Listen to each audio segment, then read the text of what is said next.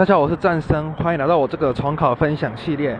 今天是十一月二十八，也是我准备重考第八十四天。今天早上看一下，我是没有留班的，但因为我想要睡久点，所以我今天大概十点多才起床。然后我早上就先到重考班看一下书，我是看化学、物理，还有订正一些考卷。然后下午就到一中自习室，再把考卷订正。因为我现在有越来太多东西都没看完，现在学车也只剩五十几天，然后自然也都没有摸手。然后我的今天分享就到此结束，谢谢各位。